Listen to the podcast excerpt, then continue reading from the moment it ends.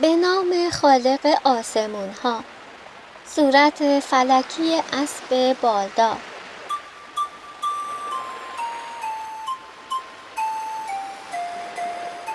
بیشه سرسبزی بود که یک گله اسب در اون زندگی می‌کرد.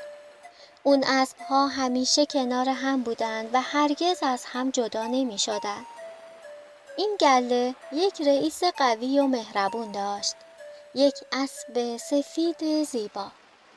اسب سفید مراقب اسبهای دیگه بود و بیشتر از همه از کره اسبها مراقبت می‌کرد. مدتی گذشت تا اینکه گله قصه ما صاحب یک کره اسب قهوه‌ای کوچولو شد. اسب سفید این کره اسب را خیلی دوست داشت و مراقبش بود. اون کوچولو هم روز به روز بزرگتر می شد و مثل همه کره اسبهای دیگه شیطنت و بازیگوشی می کرد. روزی از روزها اتفاق بدی افتاد. آدمها به گله اسبها حمله کردند تا چند تا از اونها رو برای خودشون گیر بندازن. اما اسبها زرنگتر از این حرفا بودن و فرار کردند. فقط یکی از اونها که از همه ضعیفتر بود گیر افتاد. کره اسب قهوه‌ای مادر کره اسب خیلی ناراحت بود و همش گریه می کرد. اسب سفید هم که خیلی مهربون و درسوز بود وقتی ناراحتی مادر کره اسب رو دید تصمیم گرفت تا به سراغ آدم ها بره و کره اسب رو نجات بده. برای همین صبح خیلی زود به راه افتاد. آدم ها وقتی اسب سفید رو دیدن سعی کردند تا اونو به دام بندازن. اسب سفید هم مقاومتی نکرد تا آدم ها بتونن اونو بگیرن. بچه ها می‌دونید چرا اسب سفید این کارو کرد؟ چون این تنها راهی بود که می‌تونست به کره اسب قهوه‌ای برسه. اسب سفید بالاخره کره اسب را دید.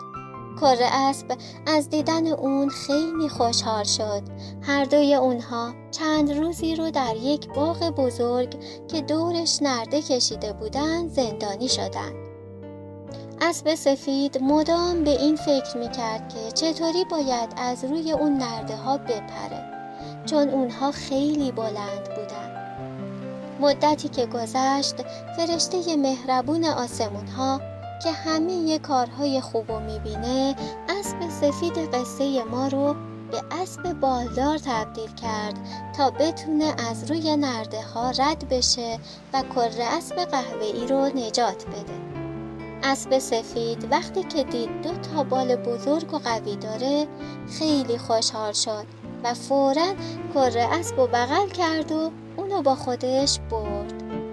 کره اسب قهوه‌ای بالاخره پیش مادرش برگشت و فرشته آسمونی اسب سفید رو که دیگه به اسب بالدار تبدیل شده بود با خودش به آسمون برد تا از همون بالا مراقب همه کره اسبهای کوچولو و شیطون باشه.